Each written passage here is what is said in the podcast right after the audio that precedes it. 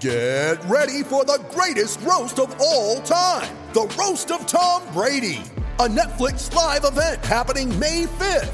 Hosted by Kevin Hart, the seven time world champion gets his cleats held to the fire by famous friends and frenemies on an unforgettable night where everything is fair game.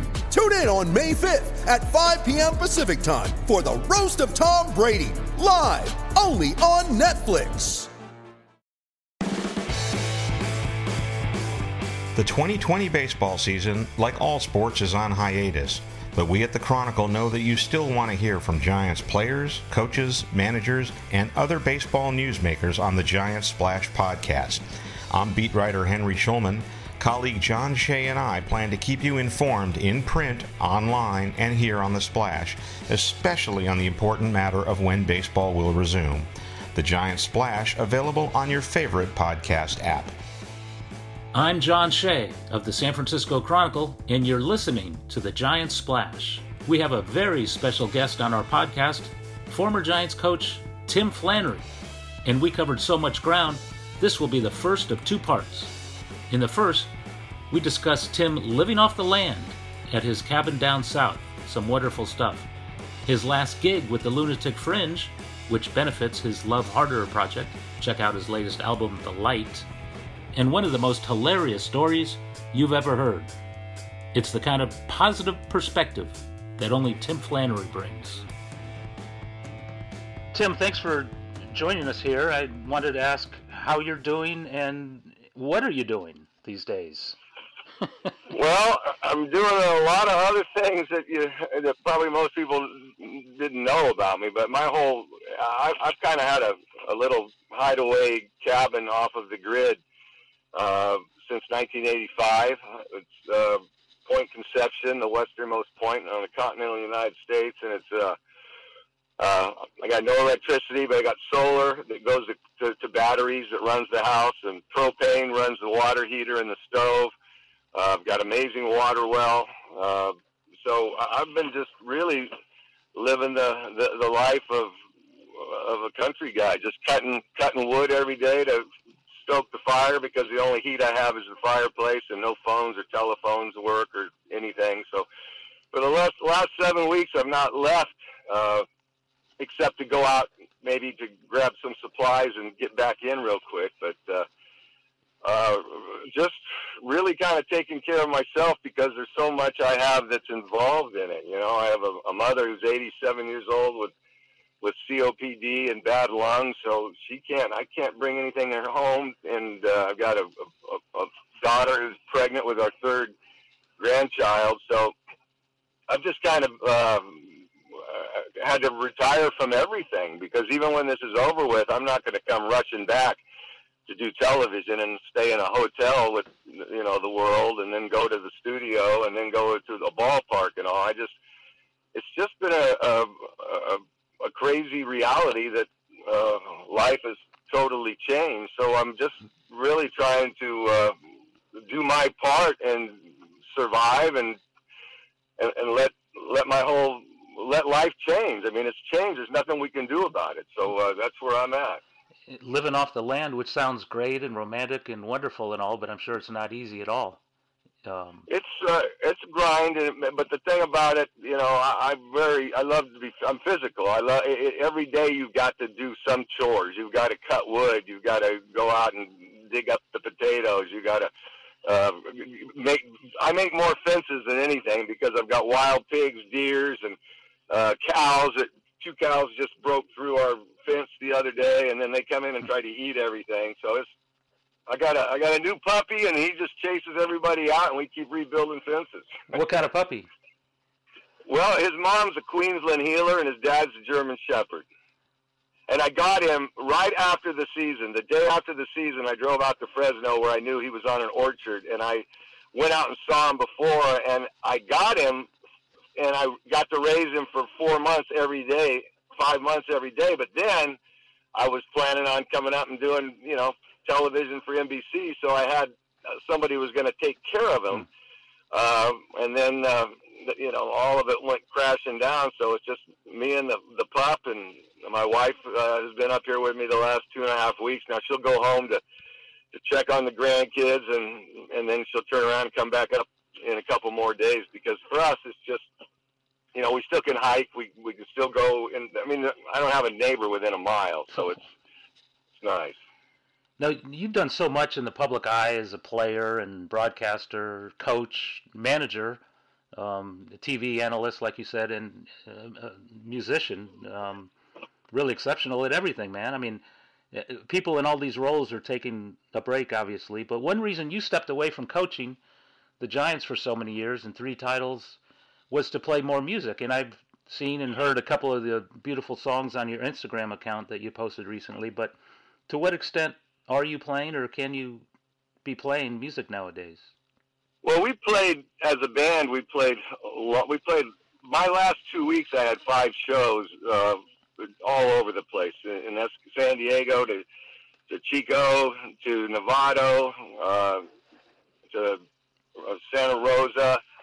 Uh, we were grinding as a band, and and uh, it was crazy. You know, the last couple times we hit the stage, right before we hit the stage, I you know I just was kind of saying, I got a I got a feeling I'm going to be retiring from public life. I kept telling these guys that that I'm going to get rid of. I'm going. I'm going to just check out. I go. I've I've been out here long enough. Uh, you know, I tell people, and you know as well, being a utility player and a coach, I didn't retire from coaching because I had money. I retired because it was becoming very unhealthy for me, and we had won three World Championships. You know, I've been to five World Series, and I'm thinking, well, three World Series doesn't make you happy. You got to win four. You got to win five. Uh, financially, you have to, you know, as a coach, you know, it's not something, especially a guy that hit nine home runs in the in the 80s. It's not like. Uh, anyway, so I'm just learning to live with less and and uh, trying to really embrace the things that are important and uh, you know what I was, ta- I found yesterday, I was in a conversation from a distance, a long way away, with Scott Tinley, who was uh, is an Ironman, won the Ironman co- mm-hmm. competition a lot. From, from and San Diego, co- right? Yeah. Yeah, yeah. He's got a place up here as well.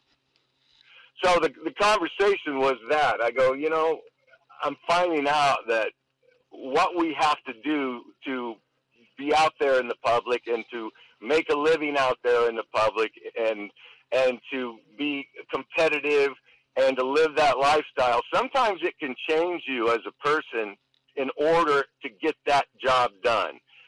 And uh, I'm starting to find a, another. I'm finding. I'm starting to like myself better. My wife seems to start uh, liking being around me a lot more because I have lost that edge.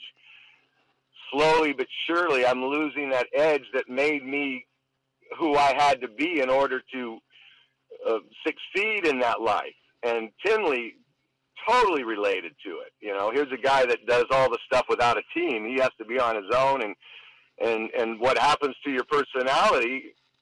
Uh, you know, I was I didn't like who I was becoming there at the end, so uh, that's when I left to go really try to, to promote the Love Harder project and, and the anti-violence and anti-bullying uh, with and the anti-hate. We we still are doing that. I'm doing it from a distance, selling, you know, awareness of it, uh, doing all I can. And but mainly, I'm back to where I I'm just playing music, you know, up up the canyon for the animals. I you know I've got like a little natural amphitheater, and I go out there and uh, sing and play and write and. Uh, uh, when I'm not doing all the other physical activity. But it's like we don't have television, you don't have telephones, so you learn to do other things. You learn, you know. Last night I was I had a flashlight and I was reading Bruce, Bruce Jenkins' great book, uh, The North Shore Chronicles. You know, uh, it, wow. it's just it's just been a different way of living. Well, you you said you're losing that edge. Is that a, the competitive edge that you said you always needed? Is it the competitive. I don't know what. I, I, don't know what kind of. It, it's an edge that made me a prick at times. Okay. It was an edge. It was an edge that you know made me want to bite at times. Uh, and after all those years out on the road, uh, when you get into that environment, you know that is what kind of helped me get through. Uh, uh, you know, I used to joke in spring training. I'd always show up the first couple of days, and when fans would scream at the third base coach and stuff, I it, I would I go, Jesus, what was I go? I'm a sensitive songwriter, but then by August, by August, I'm screaming back at them. You know, it's like you get calloused and and things change in order to deal with what you have to deal to be a provider for the family or be the, the, the third base coach for a team. We'll be back with more of Tim Flannery right after this quick break. You ready? Showtime. On May 3rd, summer starts with The Fall Guy. Let's do it later. Let's drink a spicy margarita. Make some bad decisions. Yes. Audiences are falling in love with the most entertaining film of the year. Fall guy. Fall guy. Fall guy. That's what the poster said. See Ryan Gosling and Emily Blunt in the movie critics say exists to make you happy. Trying to make it out? Nope. Because I don't either. It's not what I'm into right now. What are you into? Talking. Yeah. The Fall Guy. Only in theaters May 3rd. Rated PG-13. You might have had the edge, but I, I've always viewed you as one of the most positive and inspirational guys through your through your voice, through your music, through your words, through your storytelling, uh, and through these times.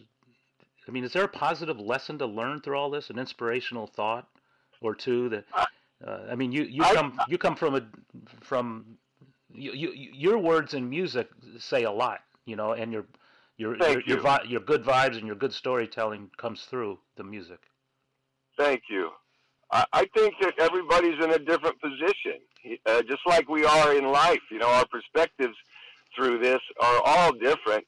Uh, you know, you see the people protesting that want to go out there and because they got to pay bills. I, I get that, but also if you don't, if we're not smart, it's gonna, it could come right back and be worse, and it, it can affect people. This is the time that a lot you're gonna we find out we're gonna find out a lot about a lot of people because you've got to be a team player here. You've got to not think of just yourself, uh, and and you know, as a provider for a family, as a third base coach, I don't think I ever made decisions selfishly. I made decisions every time.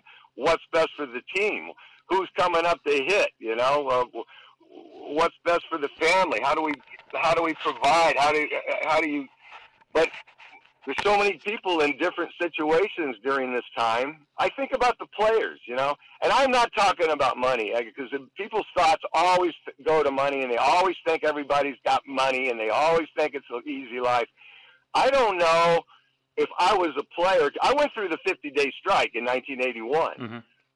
but we knew it was going to get over with, and we were allowed to work out, and we were allowed to be around people. I think this will change some people, and some of the players might lose their edge, and they might say, "Do I? If, if I if this is going to be my last year, or if I'm going to play a year a, year, do I really want to come back?" You know, you, you it's just all of a sudden living with some of this stuff that you've had your whole life. Uh, I I've kind of had enough of it all, you know, and that was my joke when I turned to my band, right when they introduced us and we were walking on stage, we got the guy leading us on the stage with a flashlight, and I said, I think I'm going to retire from public life, guys. And the next day, we were done. We've never played since, so it was just like, wow. I did. I saw some of this coming, but uh, I've kind of been. This thing has kind of forced me to not be to not be able to do anything anymore. And and it's at this point in my life, at 62 years old, you know, I'm. I don't have any other desire to to go back out and and get this if if in fact it, we don't know enough about this to, to make any rash decisions. You know, this is more of a you know the day to day thing, and but you, also see that you know, I feel for you guys. I tell this to Donna every day. I go, can you imagine having to write? I mean, this is why we're doing this. There's there's nothing else going on. You know, we all you all got to do. It's all you got to provide. You got to do your job still. And when there's not a lot of things to talk about and write about, I, I got you got to be really creative, which you always have been. I have a feeling I would have been talking to you in in uh, around the batting cage right about now. Other Yeah, anyway, but, uh, absolutely.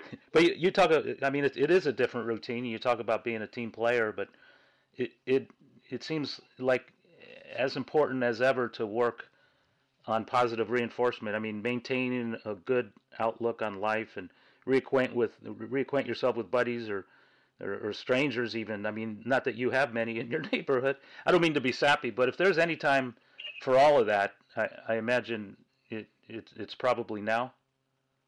Be, being a team player in life. Absolutely. I mean, because we're all going to be known for something, and you know, all of a sudden you look at the World Series rings and you go, "Wow!" I mean, baseball was everything. It was, but is it really everything when all of a sudden it's gone? Um, what what will we be remembered for? What can we do to help one another out now? And um, you find out that some people, I get it, who have to work and and they gotta.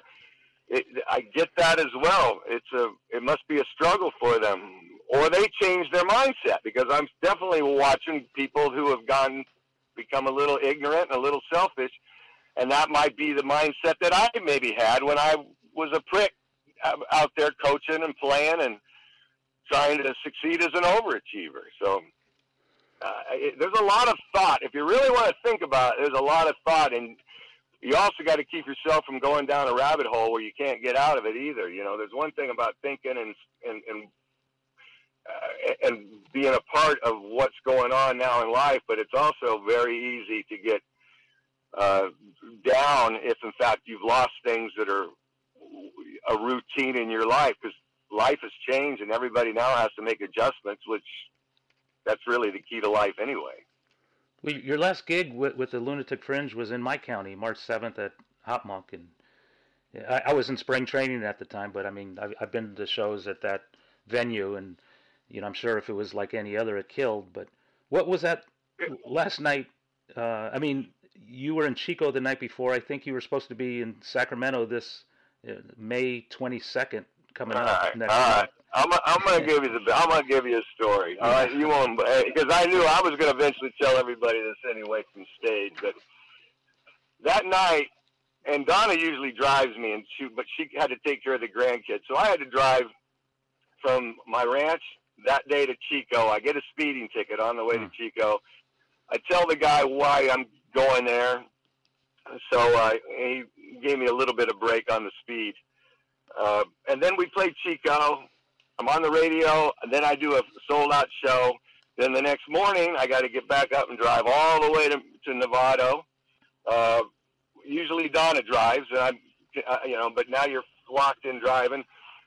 So that was our gig, and we went off. Uh, we we were we were playing like like it was not even a, with somebody else. It was like it, it was magic. It was one of those nights where you know that something's happening here. And in the middle of it, I thought to myself, "Is this it? Is, is this what's going on? Is this the last gig?" Well, anyway, we went back to the hotel. I was exhausted, but my band gets together afterwards, and we really—it's like a one of the best teams I've ever been a part of. We we drank a lot of red wine. Now I go to bed, and at 10:30 in the morning, and my wife always has told me I need to wear something to, to bed. I go at 10:30 to get up, and I got to check out at 11. And there's two doors. There's one to the bathroom, and there's one that goes outside. And I was just like in a sleepy, tired daze.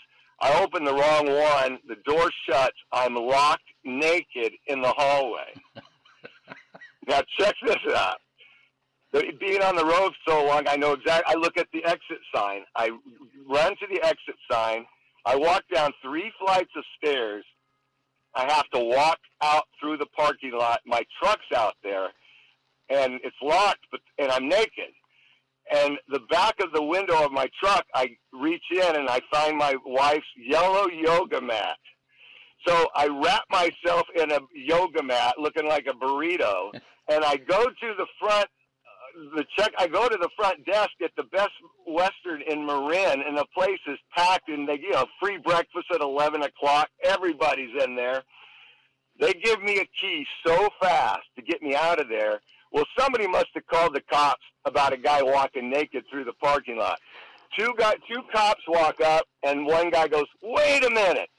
And I'm embarrassed. I'm exhausted. I'm I'm just I'm mad at my road manager because I couldn't get a hold of her. And I pointed to, and, and, the, and the cop points to me and goes, wait a minute. You're the former Giants coach. And I go, yeah, I got locked out of my room, and how do you like my fucking outfit? John, these guys, these two cops might still be laughing. And when I came back out, there, my when I went out to check out and get dressed, I come back out. My whole band and all of our friends are in a circle, and they're just hearing about the story, and they are belly laughing. And I got, I was so pissed. I got in my car and I looked at my road manager. I go, answer your phone. And off I went. That's the last time I saw all of them. But then I drove all, I drove all the way back to the ranch that that day. And my wife knows I, if I'm out there by myself, she knows I need a handler. You know, she knows I need staff. And she goes, "Well, how'd it go?" I go, "Well, I got to meet three cops in the last 48 hours." a yellow yoga mat. Uh, a yellow yoga mat saved me. Otherwise, I would have just had to lay in the back of the truck. oh my god!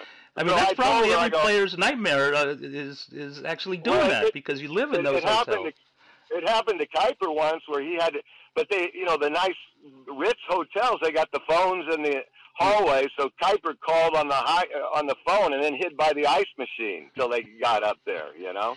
And that's but, prime uh, time I, during breakfast hours at eleven o'clock. oh yeah, oh yeah, the whole. So I, I just I wear clothes now because if I would have had pajamas on, it wouldn't even have been a big deal. that is. Know, luckily, it, luckily it was Marin, where it was normal behavior. yeah. Oh God, I'll never forget it. And I tell you what, I don't mind telling the story because I love to laugh, and that's that was one of the I I couldn't, but I'm going. That's what I said. I guess I'm done playing. I'm yeah. going home. That's what our. That's what everybody said. The next day, they said I've been quarantined for life. And, and you you could do that with a yellow yoga mat every day down where you are now, and nobody would notice uh, the beauty of it. Nobody noticed. Nobody would notice. Wow. I'm just glad that yellow, you know.